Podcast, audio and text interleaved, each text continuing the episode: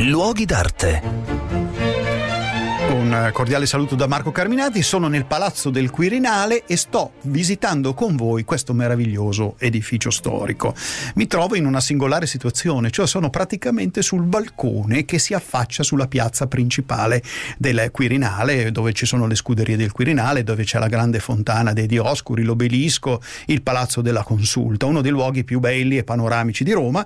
Su questa, in questo balcone si sono affacciati i pontefici e i, i re d'Italia.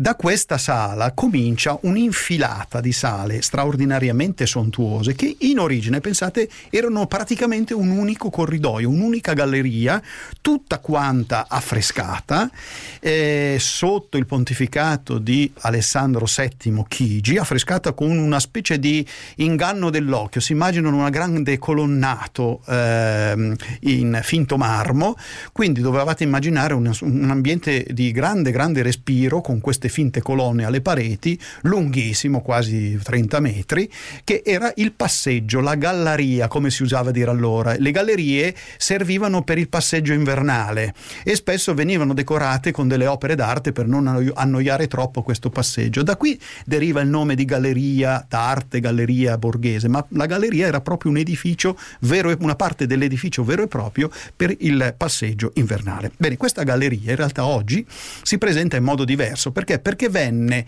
nel periodo napoleonico transennata, cioè venne divisa in tre grandi ambienti: la sala gialla, la sala di Augusto e la sala degli ambasciatori.